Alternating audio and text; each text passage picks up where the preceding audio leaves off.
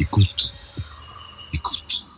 Bonjour, mon invité aujourd'hui est Irina Bokova, qui a été directrice générale de l'UNESCO euh, après avoir été euh, ministre euh, en Bulgarie. Peut-être, Madame Bokova, pouvez-vous dire quel été votre parcours entre la Bulgarie où vous avez vécu sous un régime communiste et sous un régime libéral économiquement, puis à l'UNESCO, quel a été votre parcours qui vous a conduit à cela? Euh, parfois, je, je crois que j'avais euh, pas seulement une vie, mais, mais quelques vies qui, qui sont tout à fait différentes. Mais euh, en même temps, je crois que ça m'a permis de mieux connaître, de mieux comprendre euh, ce qui se passe au monde et euh, aussi de avoir une sensibilité, je dirais, accrue vers certains de ces changements géopolitiques, politiques à travers le monde. moi, tout d'abord, je suis née dans une petite ville euh, en Bulgarie. Moi, je suis née à Sofia, mais ma famille provient d'une petite ville qui est euh, très, euh, je dirais, de, de, point de vue religieux et culturel, très diversifié. C'est une ville avec une partie musulmane, chrétienne, et après, je dirais que la Bulgarie, qui est la croisée des différentes cultures à travers les, les siècles, a cette, cette sensibilité vers la différence culturelle, vers le respect. et ça m'a beaucoup permis aussi de, de m'encourager, de travailler en tant que diplomate. Tout d'abord au ministère des Affaires étrangères bulgare. Euh, après, dans la politique bulgare, j'ai été deux fois membre du, du, Parlement bulgare lors de la euh, adoption de la nouvelle constitution bulgare après le changement euh, et de travailler pour l'adhésion de la Bulgarie à l'Union européenne. Et j'en suis très fière parce que vous avez joué un rôle majeur dans l'adhésion de la Bulgarie en 2007 à l'Union européenne. Je crois que oui. Euh, je C'est ce que l'on dit en tous les cas. Voilà. Euh, moi, j'ai été euh, très enthousiaste dès le début. J'ai beaucoup travaillé. J'ai commencé les, les relations, les, les, relations structurées entre la Bulgarie et l'Union européenne après la soumission de. on a, euh, on a, on a, on a, on a soumis aussi euh, euh, la candidature de la Bulgarie à 97. Et après, j'ai continué en tant que parlementaire de travailler euh, avec le Parlement européen, avec les différents gouvernements, et en tant que ministre intérim euh, euh, des Affaires étrangères, j'ai continué aussi à travailler sur ce sujet qui aujourd'hui devient, je dirais, clé pour l'orientation stratégique de la Bulgarie. Mais comme j'ai commencé euh, ce petit, je dirais, ce petite mémoire, j'ai été toujours euh, très fascinée par le multilatéralisme. Je trouve, euh, dès le début de ma carrière, euh, en tant que diplomate, j'ai travaillé dans le département des Nations Unies euh, à l'époque et j'ai considéré à l'époque, et je, je, continue à considérer que le multilatéralisme aujourd'hui, même je suis plus convaincue, est clé pour pour la paix, pour le développement, pour le futur de toute l'humanité avec les défis qu'on confronte aujourd'hui. Et comment s'est passée votre accession à ce poste extrêmement important et prestigieux euh, de directrice générale de l'UNESCO? Ah, mais vous, vous pas que je, je, je, vous donne tous les secrets d'une campagne électorale.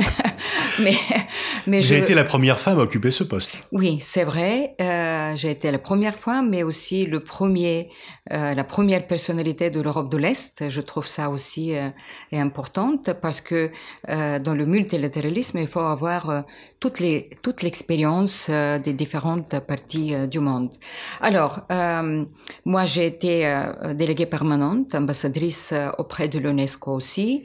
Et euh, vous savez, avec euh, de telles élections, il faut soumettre, il faut préparer une vision pour le futur de l'organisation, les soi-disant 2000 mots. Et j'ai écrit ces 2000 mots, les miennes, qui étaient sous le titre euh, Le monde euh, au XXIe siècle, euh, un nouvel humanisme pour donné par l'UNESCO. Et je trouve que cette cette idée d'avoir un humanisme renouvelé aujourd'hui, avec les défis qui se passent au monde, le sous-développement, le, le développement durable, le climat, la protection de la biodiversité, le lien entre l'homme et et, et, et, la biosphère, je dirais, euh, le climat et tout ce qui se passe là, euh, est clé pour euh, euh, pour l'humanité, pour, pour que nous puissions pas seulement survivre, mais euh, avoir aussi un lien très étroit. Et de l'autre côté, bien évidemment, c'est la diversité culturelle euh, et la grande question comment vivre ensemble. Et J'imagine que cette vision pour l'UNESCO et cette, cette, vision que j'avais proposée euh, aux pays membres, au Conseil exécutif, la conférence générale, euh, a pu convaincre euh, les pays membres que moi, voilà, j'ai cette vision et je peux guider l'organisation. Alors, 12 ans après l'adhésion de la Bulgarie à l'Union européenne, dont vous avez été la, la, cheville ouvrière, quel bilan vous tirez à la fois pour euh, votre pays, la Bulgarie, et pour l'Union européenne? Est-ce que vous pensez que le bilan est satisfaisant? Est-ce qu'il y a des problèmes à régler?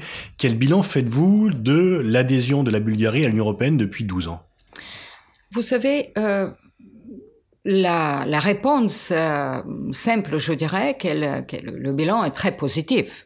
Mais en même temps, il faut pas euh, il faut pas dire que tout est euh, tout est idéal, euh, qu'il n'y a pas de problèmes ou qu'il n'y a pas de challenges.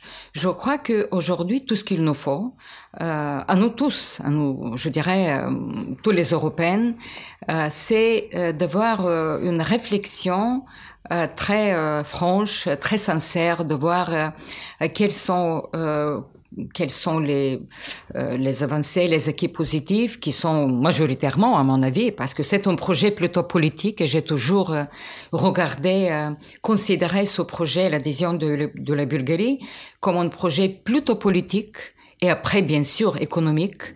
mais je trouve que aujourd'hui, les challenges pour la Bulgarie, c'est plutôt de voir quelle est la place de la Bulgarie dans le sens économique, euh, euh, quel est l'atout euh, de la Bulgarie, quels sont, je dirais, quelle est la, la contribution de la Bulgarie pour l'Europe du Sud-Est, les Balkans, parce que c'est une région qui est toujours subi euh, euh, des défis après les guerres en ex-Yougoslavie, avec tout ce qui se passe au Moyen-Orient.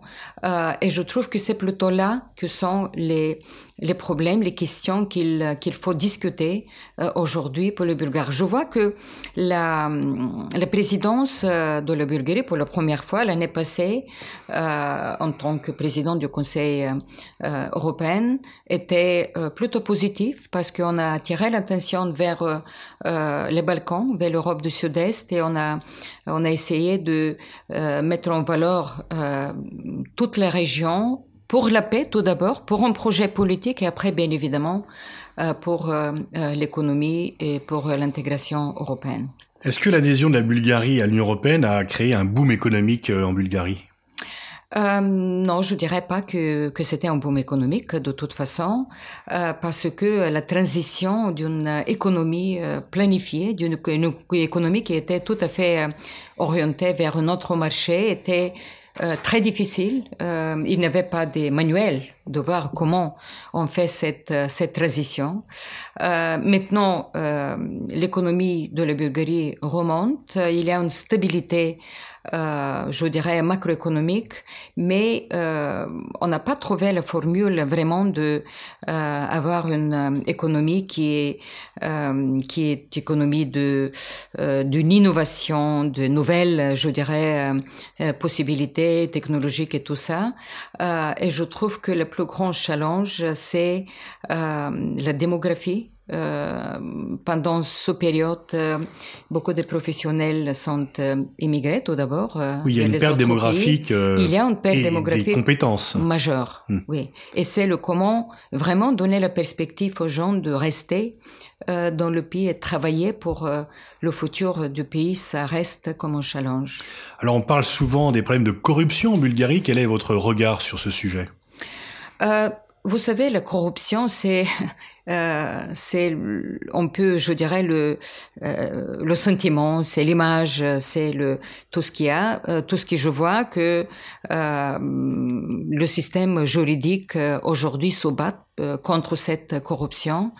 et je trouve pas que peut-être c'est plus grand qu'on, qu'on dans, dans certains autres pays. Mais c'est un problème, c'est un problème qui reste euh, dans l'opinion, euh, je dirais, publique et comme un challenge euh, tout d'abord un problème politique, mais aussi pour le système judiciaire dans le pays. Vous avez fait deux mandats à la tête de l'UNESCO, deux mandats qui ont été notamment agités par le retrait américain, par des problèmes de financement aussi. De ce fait, comment euh, voyez-vous d'abord votre bilan à la tête de l'UNESCO et les difficultés à laquelle euh, cette institution est confrontée? J'ai été euh, pendant euh, deux mandats, de 2009 jusqu'au 2007, en tête de l'UNESCO. C'était une période difficile, c'était une période de changement géopolitique majeur. quand je me souviens maintenant quel était l'esprit il y a dix ans et aujourd'hui, c'est très différent. Et euh, pendant ce période, euh, nous avons vu aussi la suspension de euh, financement américain. C'est pas le que les États-Unis n'étaient pas avec nous, mais c'était la diminution de leur pas seulement influence, mais de son engagement envers l'UNESCO. Ça a coïncidé, je dirais, avec l'admission de la Palestine en tant que membre en pleine entière à l'UNESCO. Et il y avait la crise d'un côté, la crise financière. Euh, parce que euh, tout d'un coup, 22% de notre budget euh, a disparu. Il, fallait s'ajuster, il fallait faire des réformes assez, je dirais, brutales parfois. je suis fière que malgré toutes les difficultés, l'UNESCO a préservé son leadership euh, dans le domaine de nos compétences, dans le domaine de l'éducation, par exemple, avec euh, l'agenda 2030 des Nations Unies pour le développement durable, dans le domaine, bien évidemment, de la culture, dans le domaine des sciences, la communication.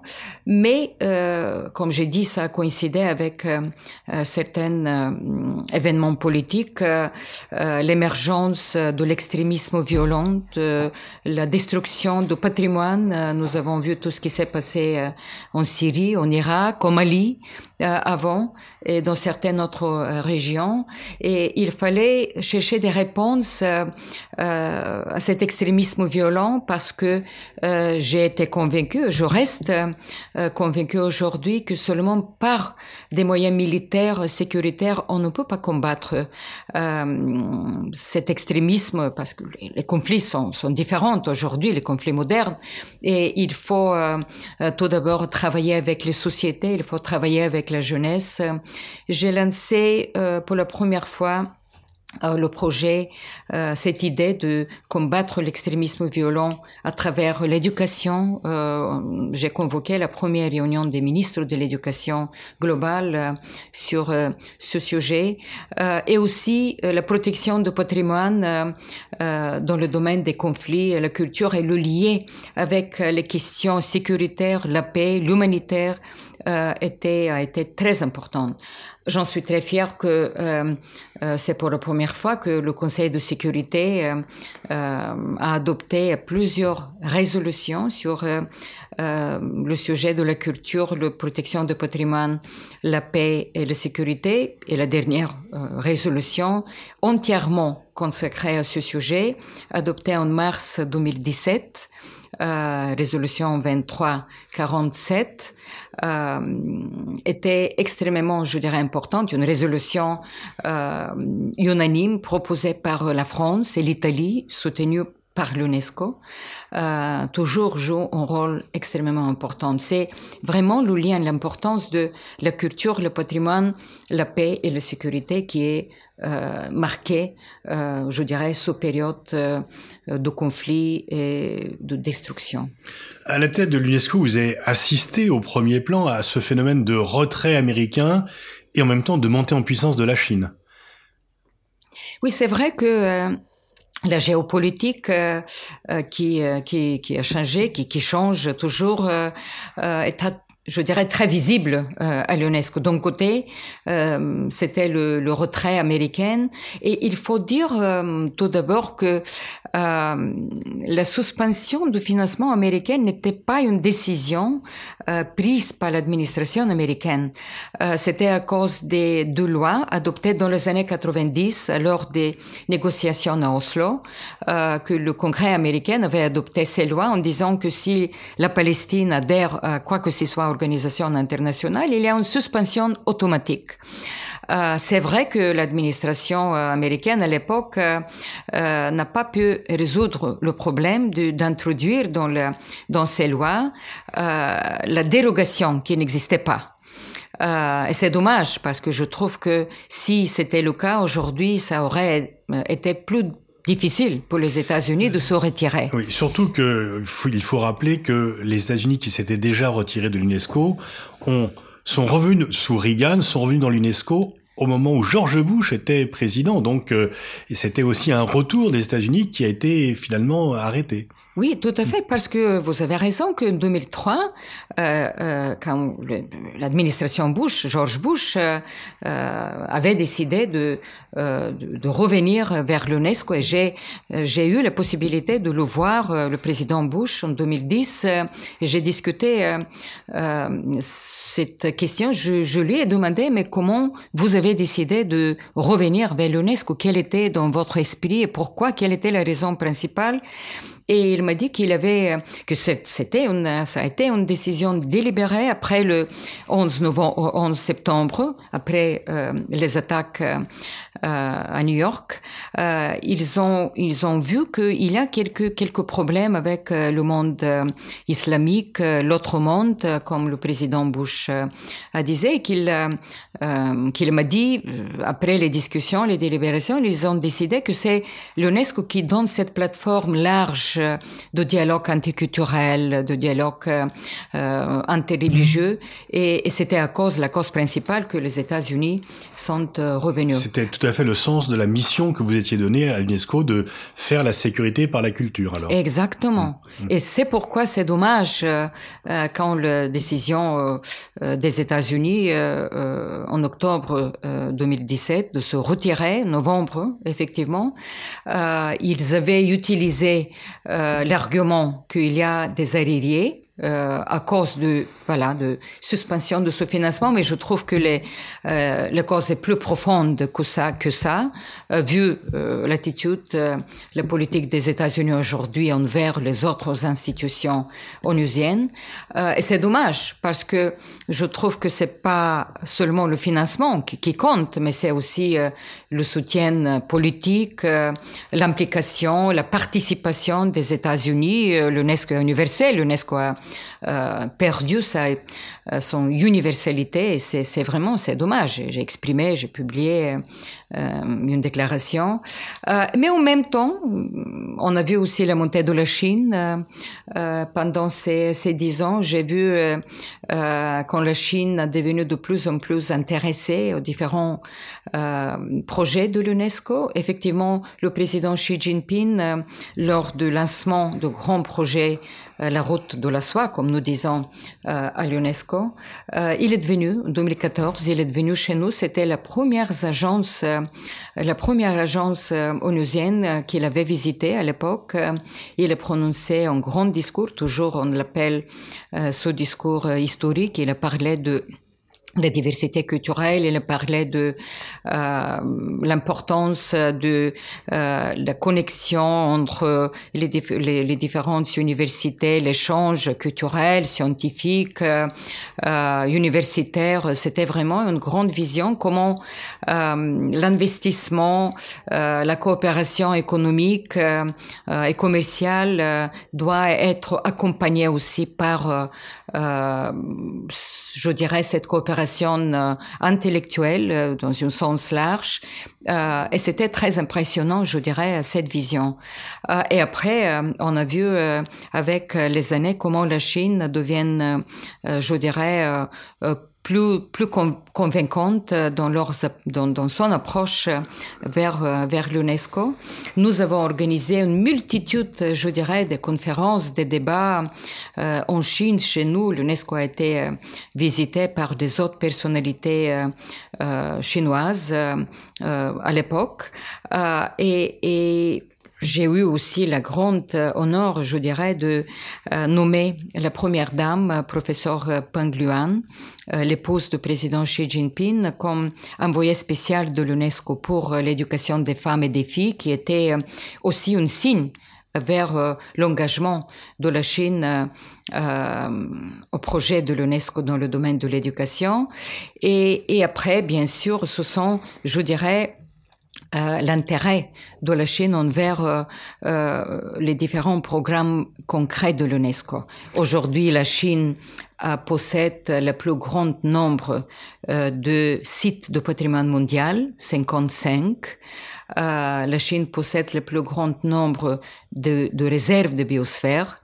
Euh, la Chine possède le plus grand, grand nombre de géoparcs. C'est un autre programme de l'UNESCO. Et euh, je peux continuer cette liste, je dirais. Est-ce que du coup, c'est pas une erreur américaine de déserter cette institution et dans leur rivalité avec la Chine, de laisser la place aux Chinois? Vous savez, je, c'est une erreur, mais je ne vois pas seulement cette erreur comme laisser la place. Euh, je pense que c'est aussi euh, c'est une perte pour l'UNESCO, mais c'est une perte pour les États-Unis eux-mêmes, euh, parce que euh, je, je, je crois plutôt que le monde vraiment doit changer euh, le, le, le, paradigme, comme nous disons. C'est pas de regarder ce qui se passe au monde comme zéro somme, comme nous disons au jeu, mais c'est plutôt de voir quelles sont les possibilités que tout le monde gagne.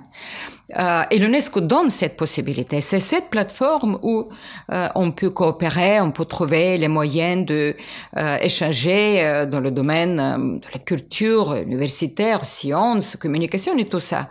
et je trouve que c'est une perte plutôt pour les États-Unis aujourd'hui parce qu'ils ont perdu cette possibilité aussi d'influencer le monde selon leur propre euh, je dirais, valeurs, système de valeurs euh, qui donne l'UNESCO, soit dans le domaine de l'extrémisme, soit euh, dans le domaine du terrorisme même, euh, et dans certains autres domaines qui sont importants pour l'actuelle administration américaine.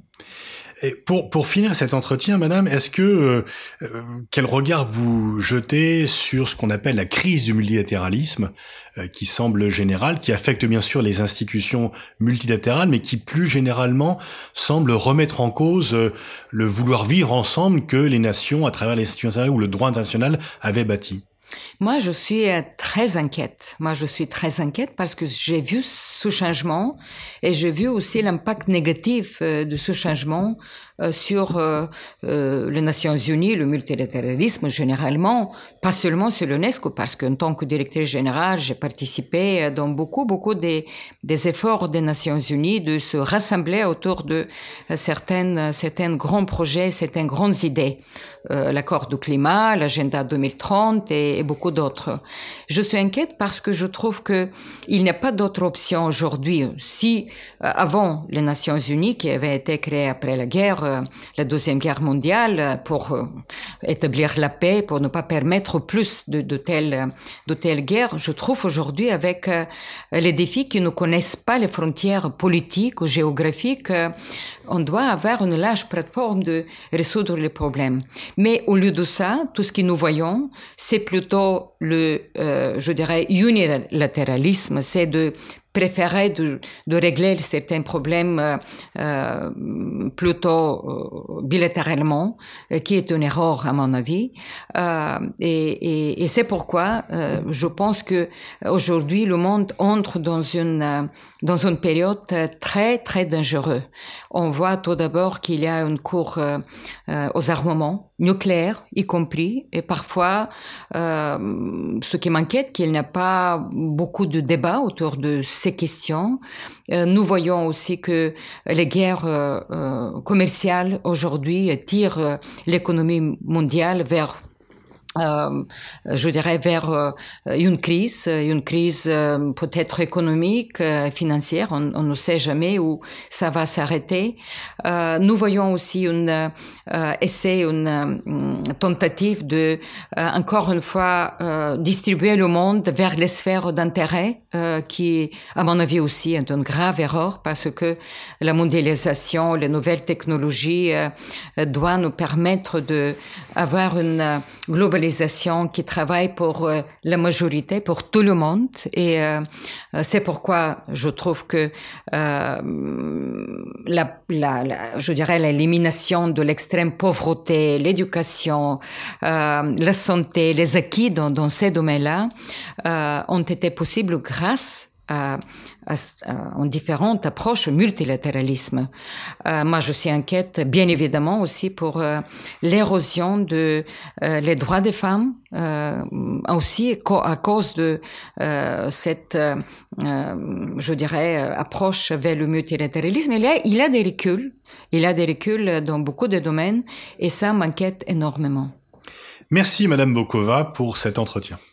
Merci à vous aussi.